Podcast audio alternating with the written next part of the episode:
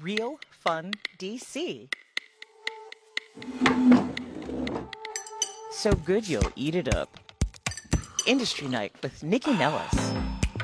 Hey, everybody, and welcome to another Industry Night with me, Nikki Nellis. Hard to believe that this show has been airing now for five years. Legit but it is. And um, I just have to say how fortunate I am. I mean, I already have the opportunity to interview amazing people in the food, wine, hospitality, and luxury world um, for both the list it.com, the online e-zine, and Foodie and the Beast, which just celebrated 14 years on air. That is a food and wine radio show that I do with my husband every Sunday. But to be able to get a deeper dive with people is really rich to me. It's very exciting and I'm always grateful for it. And so, as many of you know, if you've been with me on this journey, um, I started in the very sexy Line Hotel, which had a studio right in the lobby. And I used to be there every Monday. Uh, but now, thanks to COVID, I do it in my home office, which is not nearly as sexy, but I am so lucky that uh, Real Fun DC hosts this show every week. So it's a major win. And to that point, uh, thank you for joining me and let's get on with this week's show. So, Joy Kingsley Ibeh and I were introduced by a very good friend years ago. And then I started seeing her everywhere, uh, like everywhere, obviously pre pandemic. Um, but Joy is a model, she's a stylist, she is the founder of Kingsley Models. And in her spare time, she is also a fashion editor for Monarch Magazine. So if you look up entrepreneur in the dictionary, chances are you're going to see one of Joy's very pretty pictures. Um, her story in a moment. Uh, another person I met a long time ago, Chef Eric Adjepong. Uh, I actually met him pre Top Chef fame. Not that I made him, but I'm just saying. uh, but I did meet him early on, and he has really catapulted into stardom. And he is now hosting Alex versus America on the Food Network. So let's get into that. Hey, Chef, how are you?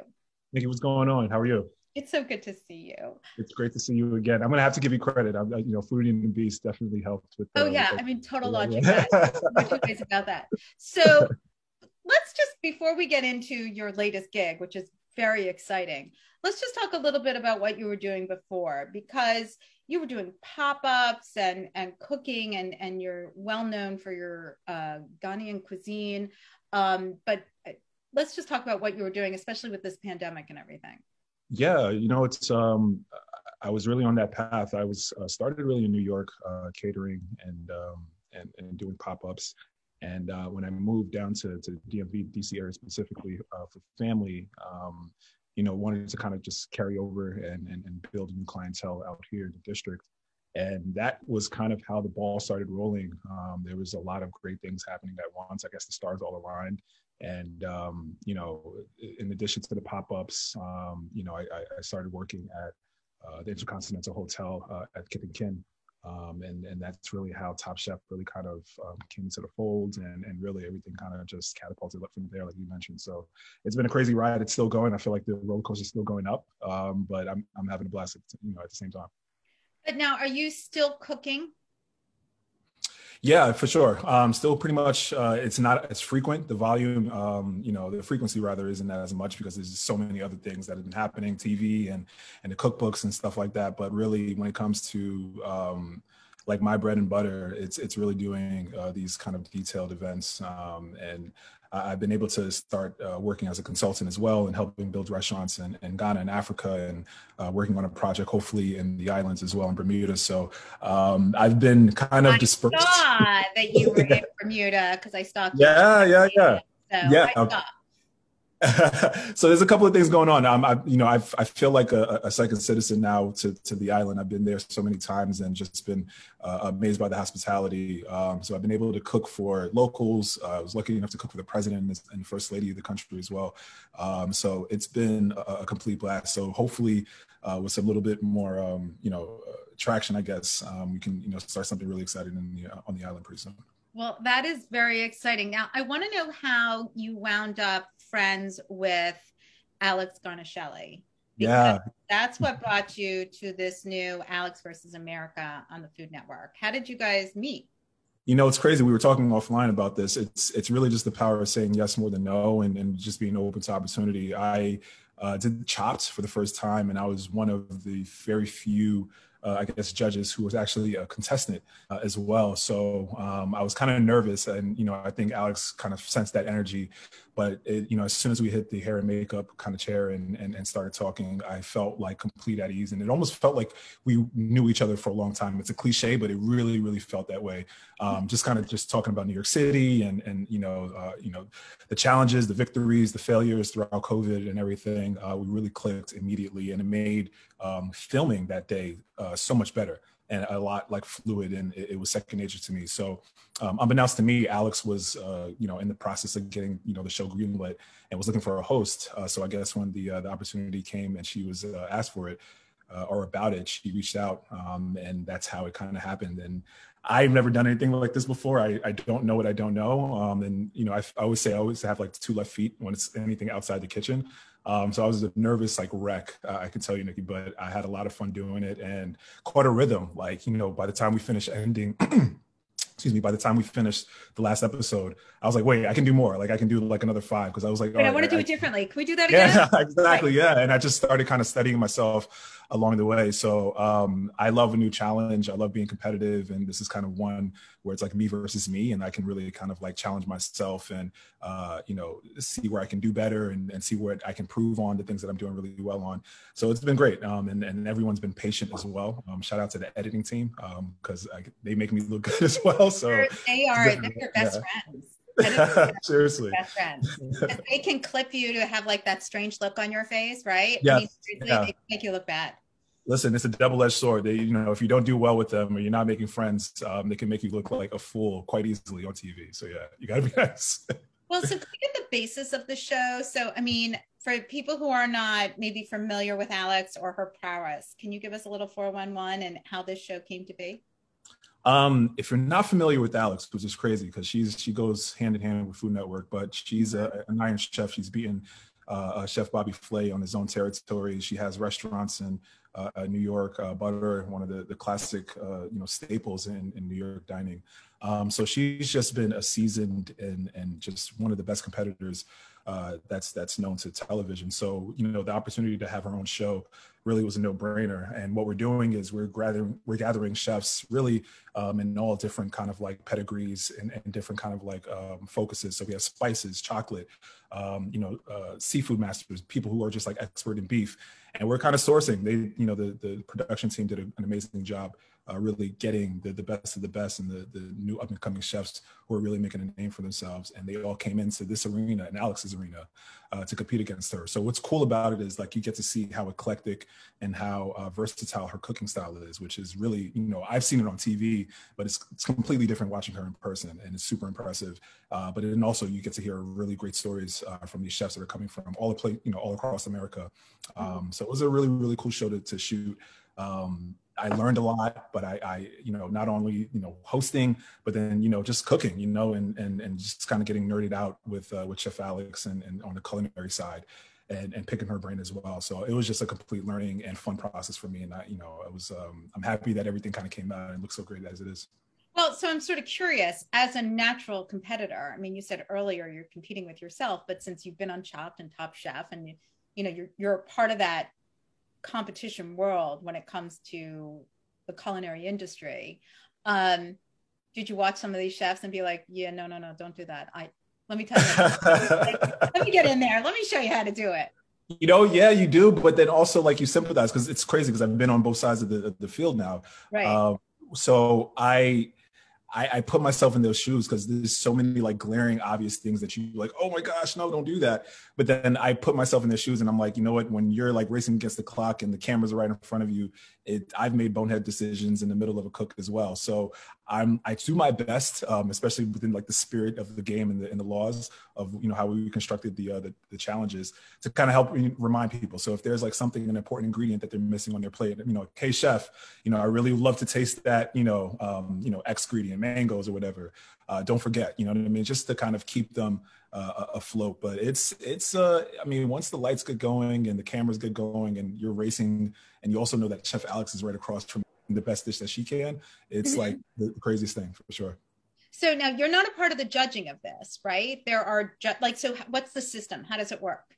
Yeah, so along with each episode, uh, the theme of each episode, we bring uh, judges who are seasoned uh, within that category. So, like beef masters, um, spice masters, we bring them in as well, uh, and it's a blind tasting, so it's completely just uh, autonomous. You know, no one really knows uh, who's cooking what, which brings another layer of like just an anonymity to the show, but then kind of brings like another layer of like. Um, just truth, you know, like you really can't pull the wool over the audience's eyes when it comes to this. And it's truly blind tasting. Like they're completely off the set and we bring them in once the chefs are done cooking. So it's been it's been a really cool process to watch um, and be a part of. I wish I could eat. I kind of pick a little bit and nibble a little bit at, um, as the judges or, or excuse me, as the cooks are done. Uh, but like the full composed dish is completely up to the judges, and I'm just there trying to facilitate. And then also the mouthpiece, because uh, since the the, chef, the, chefs are not there to talk about their dishes, it's up to me to try to be um, you know their mouthpiece and really describe their dishes uh, as right. You have to clear. You have to be yeah. sort of you're clarifying what's happening. Exactly. Now, are yeah, you talking to the contestants while they're cooking?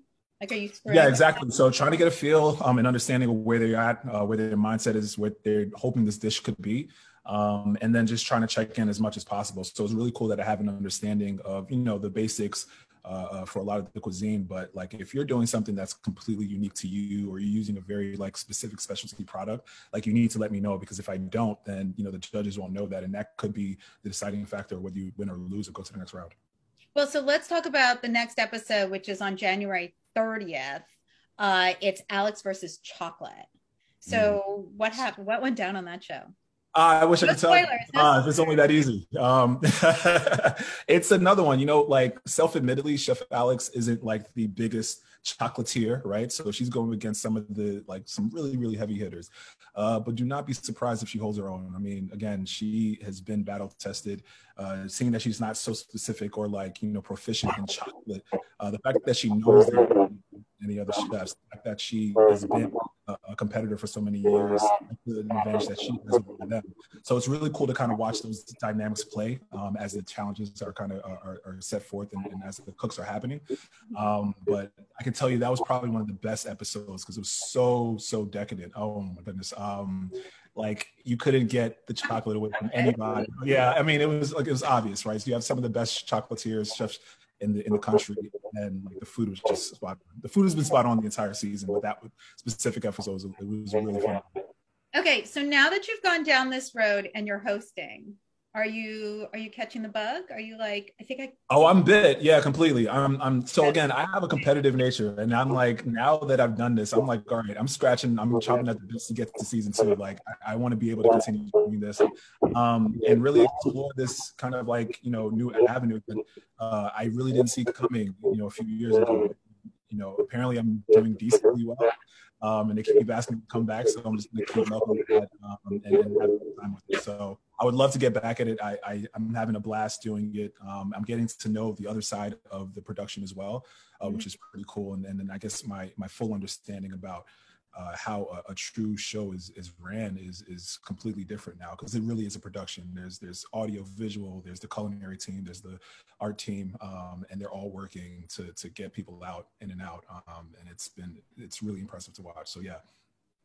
Yeah, it's um I think we are all a little uh we just don't know what goes into the production of a show, right? Yeah. Just watch yeah. it and we're like i mean just watch it yeah yeah it's crazy you know, i mean all the it, it, starts it starts way before it starts as an idea and then there's getting the people like there's so many things that go into making a show successful yeah. there's reasons why most shows don't stay successful or last. Don't make it. Yeah, I mean, and you kind of equate it to like any sort of industry. Um, I, I think about sports a lot, uh, but really think about a restaurant. You need to you need repetition to kind of build chemistry.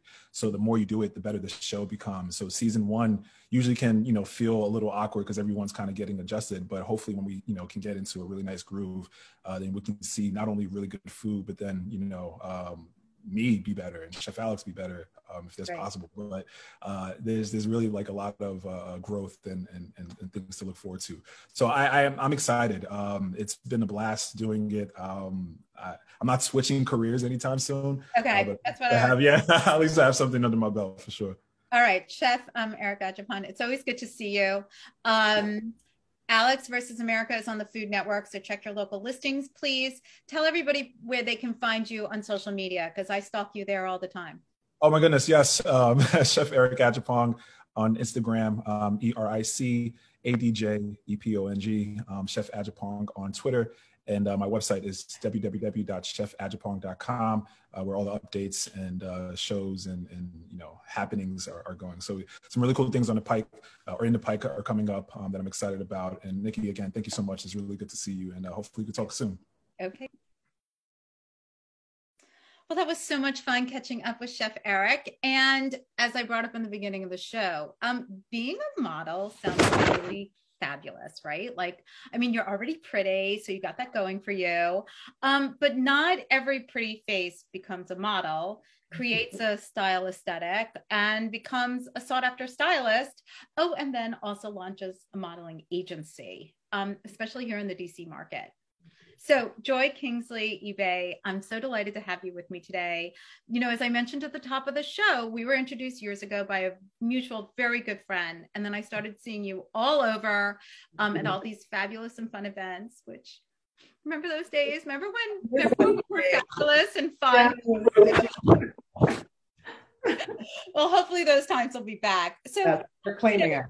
Every time I saw you, I always said the same thing like, I need to know your story. I want to know more about you. I want to get you on air. So I'm so glad we could finally make this happen.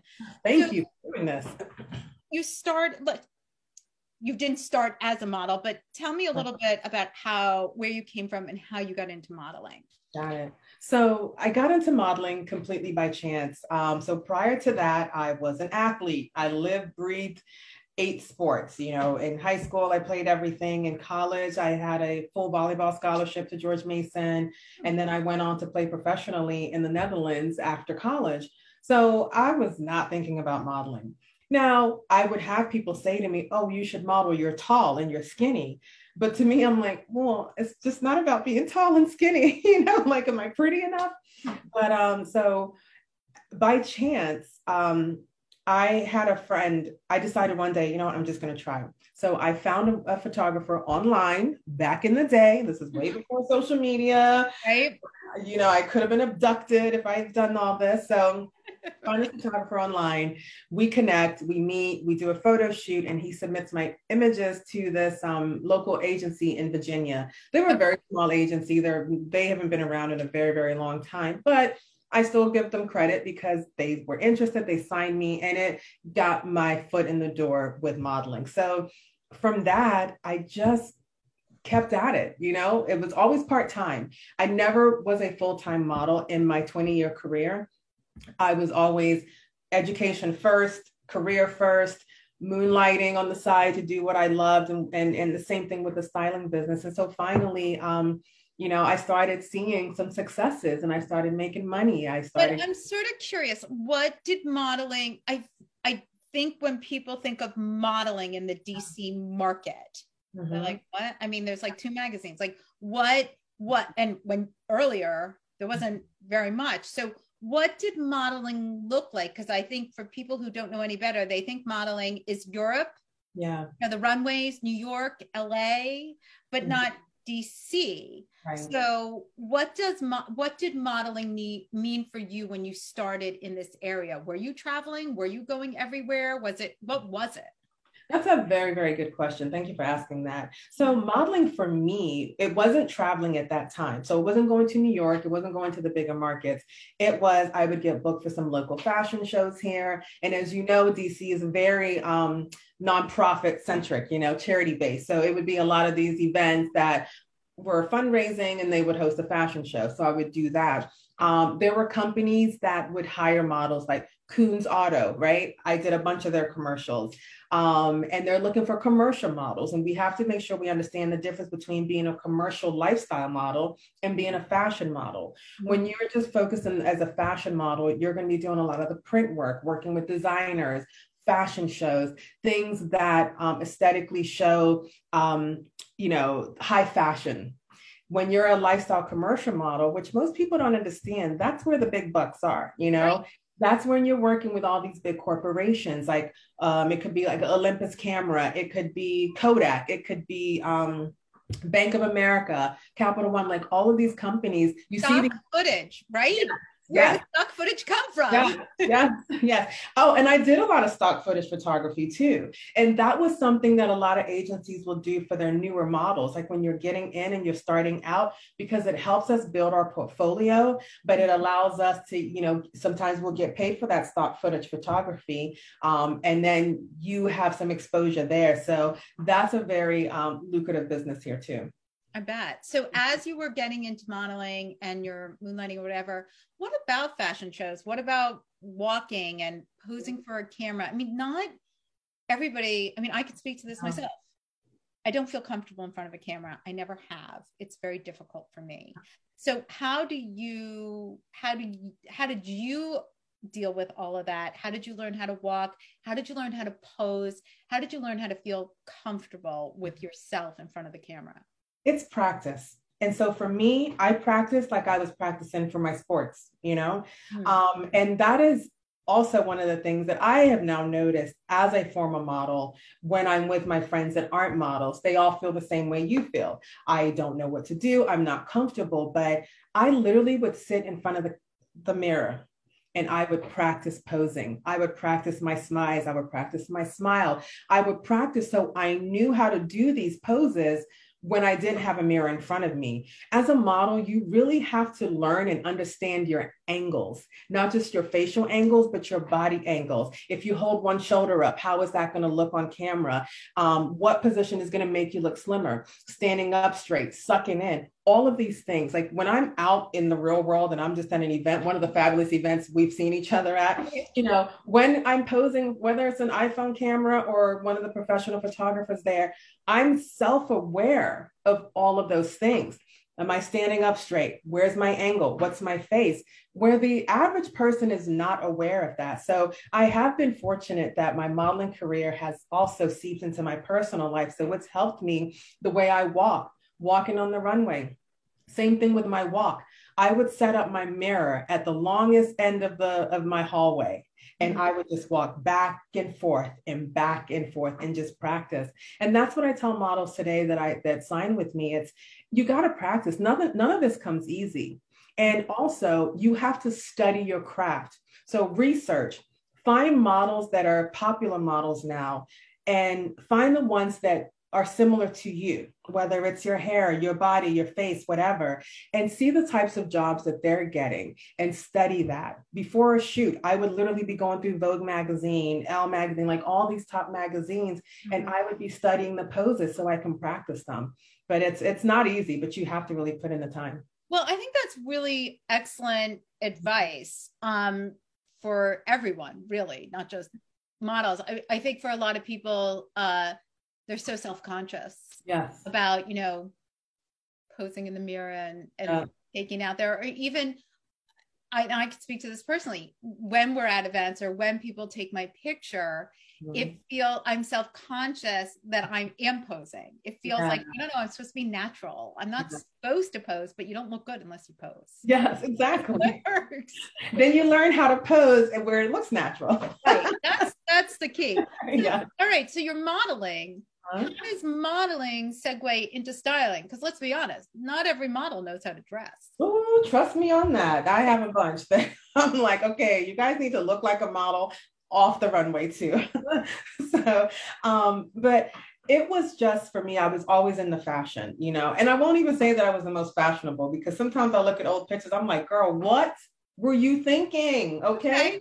So we've all, so I'm there with everyone.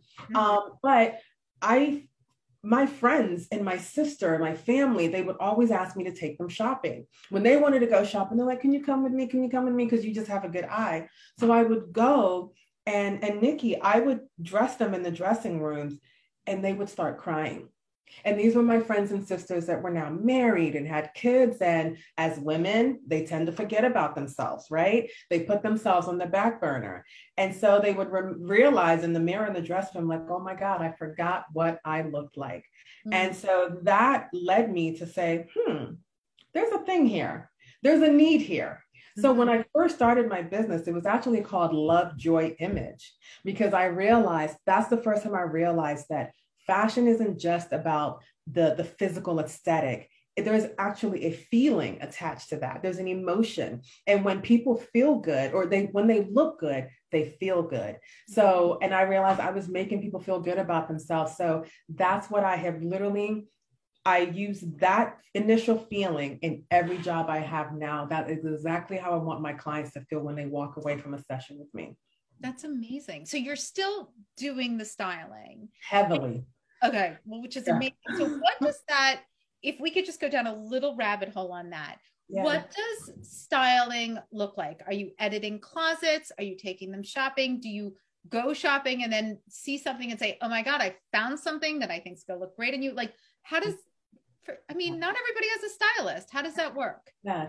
And I mean, you know, Nikki, I am true Nigerian to the core. So, mm-hmm. like, I do so many things. and so, you know, you'll have stylists that focus in one niche, right? They may just be personal stylists and they're just dealing with the everyday one on one client. Um, so, I do that. So, to your to answer your question, I do do the style edit. I'll come to your closet and I'll go through your wardrobe and I'll edit that. Then we can do the personal shopping. You know, things we you can package it up and do both, or you can do one or the other. Then I also do portrait shoots. I have a lot of clients that may want that other stuff or they may not, but they're like, hey, I have a photo shoot coming up, whether it's for their business branding or they just want to feel good about themselves. You know, it's their birthday, something's happening. So they would hire me. I put the entire look together. I sent mood boards with, we've now talked. Okay. So this is after the consultation. I have an exact idea of what they want to accomplish for that shoot.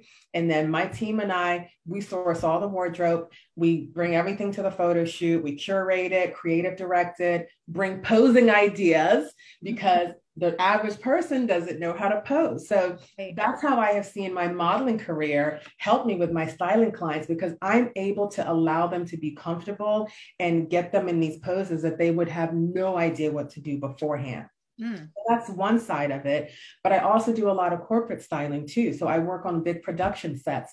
Um, like, for example, the last one I did in the end of December was for Pepco. So my team styled 15 talent for a two day photo shoot and it was like a bunch of different scenes. So I do a lot of corporate styling for like Capital One Bank um, and, and even a lot of smaller boutique companies here. Okay, I'm so fascinated by that because you said something about that earlier, and I was thinking more like you were supplying the models. I do. It, but I right, but yeah. it can occur to me that you were setting the stage and setting the scene and showcasing how these photos should be taken, yeah, so that they could use them as business-wise stock. I'm using stock as a mm-hmm. I don't know a phrase, mm-hmm. but so when you go to their website, that's what we're looking at, right? Yeah. Or that's you know brochures i'm assuming that's what all this is for right? It is. And what's been beautiful is i would i've been styling for the last 12 13 years right? I started the styling business that long ago but i only started the modeling agency four years ago. We just celebrated our four year anniversary this past september. Mm-hmm. but it has beautifully merged together. So now I've had my styling clients that have companies that have now hired my models for their photo shoot. And then I've been able to style that photo shoot. Then I've had modeling clients that hire my models. And in between the whole booking process, they're like, oh, by the way, we need a stylist. Do you have a wardrobe stylist? Do you have this? So I'm able to provide that. Um, so it's allowed me to create my business as a one stop shop because not only do I represent models, but I represent makeup artists and hairstylists and photographers and a team of wardrobe stylists. And then um, so you can just get everything you need right here at Kingsley. That's amazing. All right. So, I, first of all, congratulations on four years. I think I met you as yeah. launching. You were like, I'm launching a modeling agency. And I was like, I mean, you know, there's one modeling agency in DC. Right, right, exactly. Just one, just one. Um, and you know her and I know her and, and on all that. But what was it? And this isn't a diss, it's just what was it that was missing in your mind that you were like, I need to see a modeling agency here? Well, diversity was a big thing that was missing, you know. And for me, as an African American model, um, I know what I struggled through. I know that there they weren't they didn't understand how to market me. They didn't understand how to um, to encourage me or push me in, in the right direction. There's a lot of things in hindsight now that I know a little bit better that I'm like, oh, wow, why didn't my agents back then do this for me? So um, I wanted to create an agency that was about diversity, but also as corny as it sounds, as you can see, all everything comes back to me to love. Yeah. okay. And you know, I've been signed in New York. I was signed with the agency in DC when I was modeling, but there was always a, a, a, separation from boss and talent, you know, and I wanted to create a space that my talent felt connected to. They felt they can come to me about anything, that I wasn't up here and they were down here, that I was attainable, you know. And so that those were the two biggest things that I really wanted to focus on with my agency and just really being inclusive of all of that. Because um, one of the things that always resonated with me was when we would get casting notices from the agents and they would it, it, would be talking about a a go see for a fashion show and a go see is basically like an audition right. so the email is standard oh come to the audition at this time wear your little black dress and um, and pull your hair back in a ponytail well, I'm a natural hair model. My hair is not pulling back in a ponytail. So you're excluding me and other models that look like me from your messaging, you know? So even with that, I try to be very intentional about my messaging. Well, I think that's a great point, And it's funny because one of my questions to you was going to be the modeling agency is not known for treating its models really well, yeah. right? I mean, yeah forever and a day. Now, there's a lot of change happening out there, obviously, with agencies like yours. So, mm-hmm. how do you take your experience as a model? How do you take your experience as a Black female model mm-hmm. in an environment that has not always been super friendly yeah. uh, and how do you open that up in your agency? How do you how do you make those changes? Because you know i think a lot of people fall back on it's business it's business it's business. But you just said yourself like it's all about love. So how do you how do you translate that to yeah. being a financially stable business? Yeah um surprisingly it people can feel your message you know? When we talk to clients or talk to models or that want to be signed by us and i always ask well how did you find out about kingsley? And they said oh we went through your social media your website and we can tell that you care about your models. It's simple things of like transparent communication, paying people on time, you know, it would take me 90 plus days or more to get a paycheck when I was modeling. And to the point that you would forget you even did the job and then you have a check coming and also, oh, oh, okay, I remember. Okay, I, I, have to tell you, that is, I mean, that's in every industry, you know, mm-hmm. the print, uh, the journalism, all of it, especially as a free, you know, when I did freelance it's high, it's so unacceptable that people have to keep calling and asking for money yeah yeah and that's and, and you know and and fortunately I have just tried to set this tone with my clients, you know, um, where we take deposits up front. So at least we know. And then payment is due in 30 days. And I will tell you, 99% of my clients pay within 30 days. And so I'm grateful for that. And then my models get paid right away. And I'm like, I'm not holding your money. You and Kingsley will, you will always say Kingsley pays, you know? Right. And um, so it's that kind of tra- transparency, but also um, because I mentioned earlier that I represent makeup artists and hairstylists, right? When I do have the opportunity, when a client allows me to um, to book everything, if we are booking a, a, a, a range of models, let's say we have a, a white model and we have an African American model and um, Latino or Indian model, I make sure that the artists that are booked for that job can manage every single hair and face and every skin tone on there because there was nothing worse back then when I was modeling when you would go show up for a fashion show and the hairstylist did not know what to do with my hair and then you start feeling so insecure as a model because then you don't know you don't look as good as your white counterparts right? And then even with the makeup every black model still to this day we have ptsd we always carry our hair products. We always carry all of our makeup because i've ended up looking ghastly and ashy. And and it's just like why? To me and i try to train or or, or push my artists to make sure that you are diverse you can't just only do one type of look or one type of model or race you know mm-hmm. so it's in trying to be intentional about that and um but also recognizing I've had some of my black models with natural hair. They've been booked for some jobs and some things have gone wrong, but they feel comfortable that they can talk to me about it because they're like, she'll get it. She understands. Right. And I can advocate for them and I can fight for them. So, and also like I put my clients first. Of course, I want to give white glove service as much as I can and will always strive for that. But I mm-hmm. definitely put my talent first because if it isn't for my talent, we would not be where we are. And talent never have people truly advocating for them, advocating for more money, advocating for their safety, just advocating for them to feel good. So I feel confident that I have I have accomplished what I've set out to do. And now I just focus on maintaining that. Well, I it, it breaks my heart to hear, you know, you say I would go into a photo shoot and they wouldn't know how to do my hair or my makeup. And it's, you know, taking that experience mm-hmm. and turning it into a positive yeah. and, you know, incredible. Like that's how change happens, right? Yeah. So it is incredible.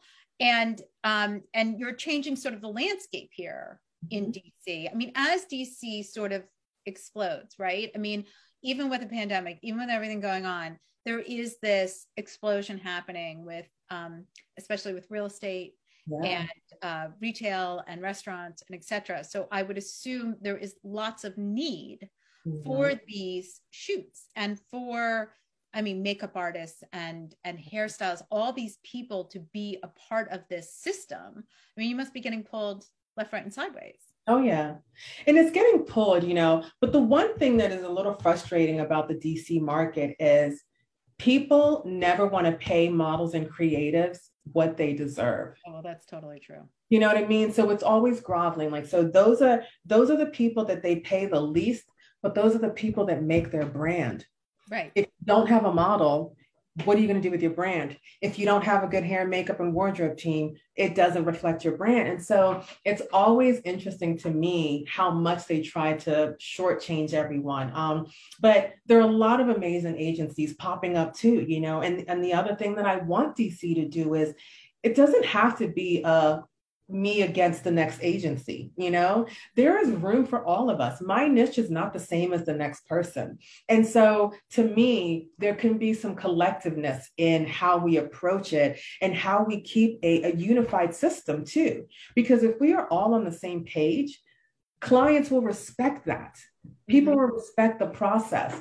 So unfortunately that a, a group of us um, asian uh, agencies in the area we have gotten together and we're trying to start to make that change you know to a let's look at each other because i may have a talent that may be better for you suited for your agency than it is for mine let's share let's spread the knowledge you may get a client request that you may not have the models for that but i have the models for that right. send it my way and vice versa we can all win in this game so i think i you know i think that's so smart and i mean i always say when it comes to the food world the hospitality world here in dc we're a very unique mm-hmm. town mm-hmm.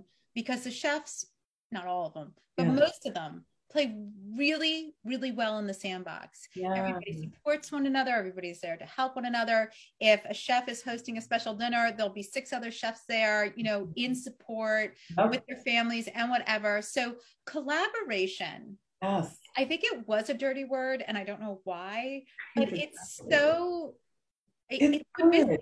It's good business. Yeah. Yes. And also too you know a lot of us are new agencies like although I, i'm very grateful and, and proud of the success that kingsley has had in these four years but i'm still a startup I don't know it all. You know what I mean? There's still some things I can learn. I still get questions and I'm like, oh crap, what is that? You know? And I want to know that I have people that I can go to who will be generous and kind enough to help the same way that I would be able to help them. So I'm hoping that we can slowly start to change that and not make collaboration the dirty word, you know? Right. I'm totally with you. I yeah. love that. Well, so as we wrap up here, because you're doing so many amazing things, mm-hmm. um, let's talk about sort of where we are in this pandemic and what things look like, you know, fashion wise, style wise, what you're seeing, not just in the shoots you're doing, but what people kind of want and what's out there going forward. Because retail in DC has always been kind of dire. Right. Honestly, and right, right, right. go down a rabbit hole of why that is. I know why it is, but um, you know, there were some really great little boutiques that are no longer open, and Right. now when you go into the stores, there's not much there. I mean, so It's- how it's it's it's tough out there. Yes. So, how do you advise people? What do you see coming down the pike for 2022 as far as you know, fashion and feeling good about yourself, um, and things that you think people should have or you know in their closet? Yep.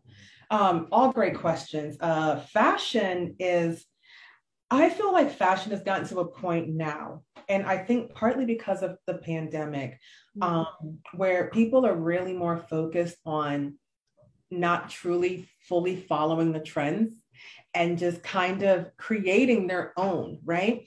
Um, because now I think everyone needs to know their sizes off the offhand because I order everything now.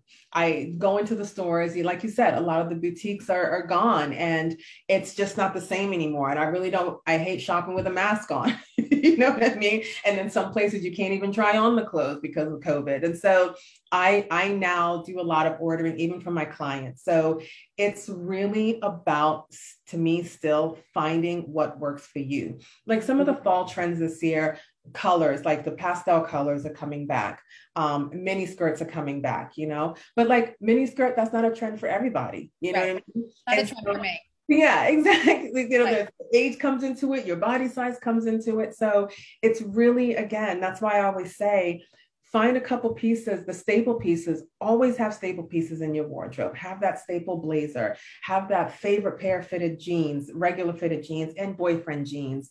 Um, you know, we just are still kind of going through that baggy phase um, and the oversized phase. So that's still a thing there, which I think was great because we can put on weight and, and just hide everything, right? so, um, so again, it's having those staples in there your your your tall boots your booties your um what else would i say um, I'm a hat girl, so have a cute hat that you can just throw on and go someplace. But for me, and, and in my personal style, has really evolved into comfort. Hmm. I think it's an age thing, and my knees are just tired. So heels are not my friend anymore. Um, and I But only to be fair, you're also tall. It's true, so I can get away with it. I'm You so can get away I, as a five foot tall girl. Yes. I, I, I till the day I die, I'll be wearing heels. That's just, yeah, but you got the platform sneakers, so you can always do that too. and I am Um, thankful. Yeah, right. and um, but yeah, it's so for me, it's it's really about comfort, and I find that what most of my clients now they just want to feel good and and fit the clothes. So I don't push my clients to focus on trends at all Okay. because most of it doesn't work for everybody. Well, and I also that. think DC is a is a tough market. yeah. right? I mean, first of all, if you went to the big shops, you know, they're always, you know, it's so conservative. Like Yeah. there's, you know, it's they're so boring, So right? It's speaking to a market that I really don't think is really here as much anymore. I mean, there are a lot of people who dress fabulously. I know. And when I, I'm so tired of hearing that, oh, DC is not stylish and D. I'm like, no, I walk out my door and I'm seeing it. But then again, I don't know, Nycci, if our frame of reference is different because where we're going, we're always going to see a lot of fashionable people for the most part, right? We're talking about going to events. Um, but it, and also, I think that people keep categorizing or, or, or thinking fashion is just one thing, right? Because you go into any part of the city, you're going to see whether it's street fashion or corporate fashion or, you know, um, on the hill, but it's all relevant to what you're doing. exactly, exactly. All right. Miss Joy, I'm so it's Yeah. so good to see you, and I'm so too. thrilled to have this conversation with you today. Just um, if somebody wanted to get into modeling, how do Uh-huh. they approach you? How do they go that route? Yeah. Well, everything they need to know is on our website. So I always don't hit me on DMs. I don't respond to DMs. okay. Um, and, and if they do, proper English, I would appreciate, you know, putting proper sentences together. But anyway, Right. It's a business proposition. exactly. No different than writing a resume in. I'm totally with you. Exactly. And then, um, but go to our website and then we have a form that you, that says become a model and they can fill out the form, submit their images. They do not have to submit professional images. It can be cell phone pictures, but follow the guidance on the website. And, um, and then we'll check out their images. And if we think they'll be a go, we'll hit them up. Excellent. Okay, tell us the website and tell us where we can find you on social. All right. So the website is um, kingsleymanagement.com. And from there, you can find our modeling page on the left hand side and the, the styling page on the right hand side. So one website for all. Okay. And then you can find us on Instagram for Kingsley Models. It's at Kingsley Models. Mhm. And for the styling business, it's at Style by Kingsley. Excellent. Yeah. Joy Kingsley, Ibeh, thank you so much for joining me today. Thank you for having me, Nycci. I appreciate it.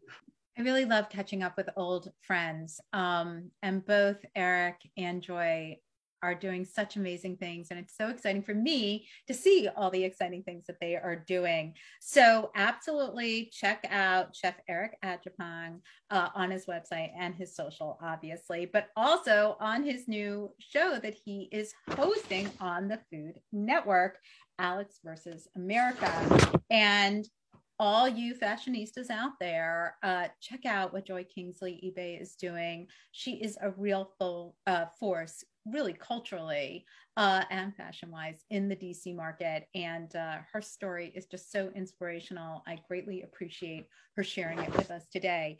And I want to thank all of you for joining me, as always, here on Industry Night on Real Fun DC. You know, you can follow me at NYCCI N E L L I S on Instagram, Facebook, and Twitter for all that's happening in and around the DC food, wine, and hospitality scene. Same thing with the list, areyouonit.com, the online e zine that tells you everything, especially if you're looking to fill your event calendar or want to know the latest in restaurant openings. Uh, and lastly, here, David, my husband, and I, every Sunday um, at 11 a.m. on 1500 on Foodie and the Beast, the DC area's only food, wine, and variety show. Uh, a little uh, advice out there, some pro tips. Uh, you better be vaccinated and get boosted. You need to wear a mask. And now, if you want to go to a restaurant, you need to show proof of vaccination. So take a kindness pill and be sweet and kind to all those uh, service workers out there. Uh, get out there and eat and have a delicious week. Industry Night with Nycci Nellis. Thanks for listening to Real Fun DC.